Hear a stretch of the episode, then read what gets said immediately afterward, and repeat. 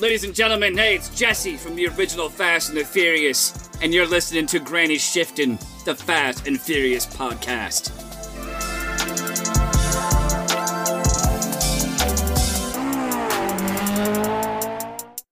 Welcome to Granny Shifting. I'm Ryan, And I'm Jason. and this is minute 24 of The Fast and the Furious. Yes, it is.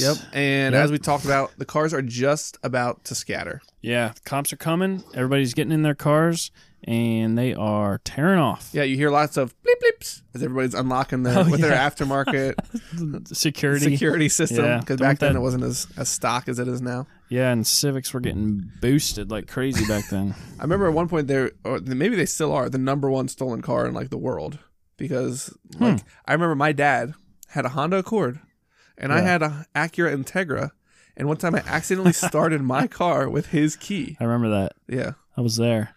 yeah. The Thank only you. one problem with that, was that it didn't come back the out. key didn't come back. It was a Yeah. slightly different shape Yeah. that it didn't release the locking mechanism.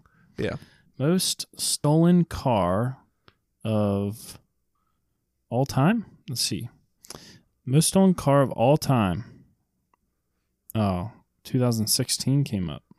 Okay. Anyway, the number one most stolen car in 2016 was the 1997 Honda Accord. Huh. And then the 1998 Honda Civic. That number makes sense. three was a 2006 Ford pickup. That's weird.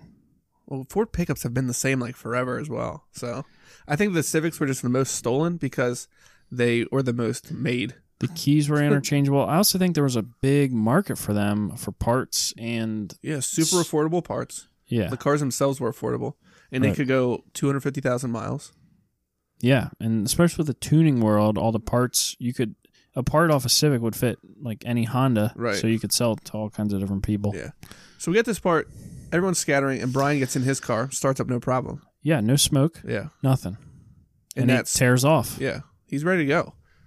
So, yeah, it, everybody's tearing out of there. Cops are flying in. I mean, there's probably ten cop cars Yeah. cruising, and You really get to see the scope of how many cars are actually here. I mean, this looks like, I mean, just looking at the cars pulling out looks like a normal, like, traffic. yeah, on in a busy city, Right. It's like tons of cars. They're going every direction. Luckily, there are no lights on this road. Right. and how many cars did you see get pulled over? Uh, none yet. None. So I mean, they're still just nobody's pulling off. stopping the car. See, this is here's what I'm talking about. See that spotlight? Oh, there was a helicopter. Yeah. So that spotlight has to be from a helicopter. They got, they got helicopters. All right. Here's a thought that I had watching it this time. Okay. Did they wait until pretty much everybody was out of their cars to go after them? Uh, They to thought- buy themselves more time. Wait Yeah, until they're in a The, the crowd. homicide never even existed.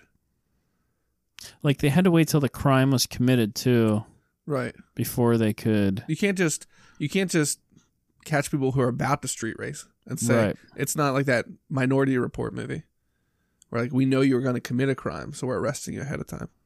Oh, is that the one where You you, know- can see in the future? Yeah, with Tom Cruise. Oh, what a weird and movie. then and then his name comes up like he's going to commit a Oh, crime. yeah. And the rest of the movie is him trying not to commit a crime while committing crimes. That's exactly what happened here. yeah, exactly. Tom Cruise was probably in one of these cars. Yeah, could be. Yeah, that Crown Vic did a nice little uh, drift coming in there. Yeah. Classic. Why are cop cars so ugly? Yeah. You know that chassis. It's a pretty amazing chassis. I think they started making that in the late '80s, maybe earlier. The Crown Vic chassis is a framed chassis, Right. Full and frame. they s- I think they stopped production on it like last year.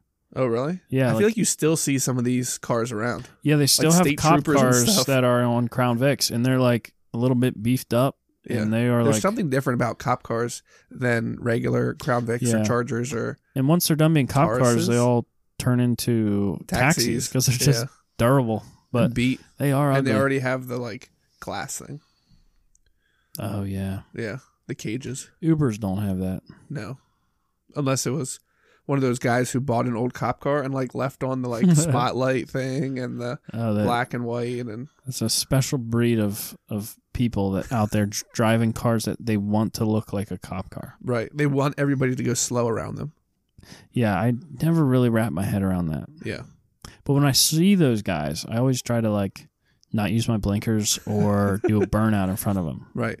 Because This- they, what are they going to do about it? Right. They can't. And hopefully, one of these times it's not accidentally a cop. Well, if it's That'd in be a- hard to If they're in explain. a Crown Vic, it's probably not a cop. Yeah, there's, Okay. I thought we just discussed yeah, this. but it's probably not. I mean, there's a very Okay. low chance. right. Most of them have graduated to Chargers or Tauruses, I think. Yeah. But yeah, I mean, what are these cops even doing? They haven't pulled over a single car. Yeah, they're they're just, just- flying. driving around with their lights on. If they were smart, I think so. the theory you've created, I think, would be more believable if these 10 cop cars had used their cars to block off some streets so the Yeah. guys couldn't get away. But they didn't. They all came in from one way, one direction. Great band. Shout out. What direction? And uh, yeah, they just, I don't know. Well, it's Yeah. not very successful Yeah. from what I'm seeing. so, do you think the homicide was real or fake? I think it was real. It is L.A., so it probably was real. Right. Yeah. And then they got the phone call, and it could have been completely different cops coming. I wonder how many homicides there are a year in L.A. well, I bet the Google knows that. Yeah. I'll look it up. You keep talking about Siri. something. Oh, How many homicides a year are there in Los Angeles, California? One moment, about 281 murders and negligent manslaughters were reported in Los Angeles, California in 2017. So that's 2017, about 281 murders. That's not that many in one year. yeah. I'm surprised. I saw some statistic that said something about.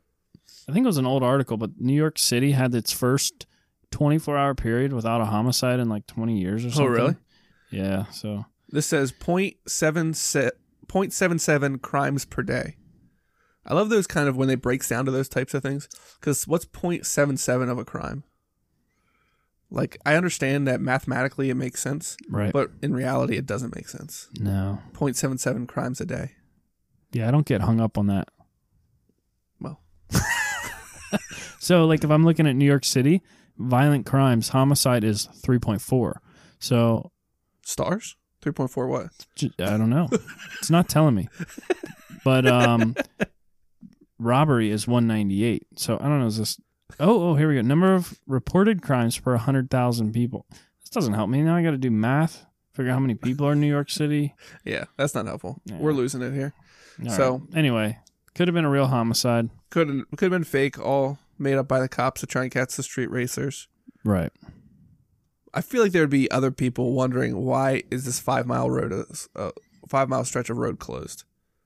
Right. Like people trying to get through. Not just the Pizza Hut guy. More than just Pizza Hut. Yeah, yeah. So, but uh Dom's fleeing. He's on a back road already. Way, I Yeah. mean, I guess he's Not got in some the- people following. He had a plan. You Yeah, can tell. he People are knew. cruising.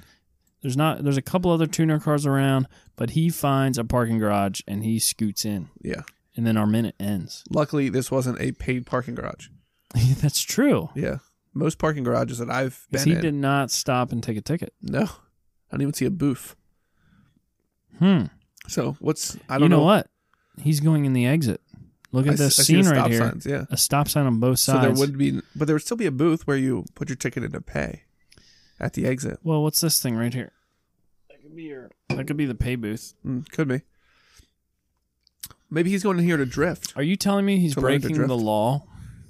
I don't think he would do that. Ask any racer, any real racer. You don't break the law, No.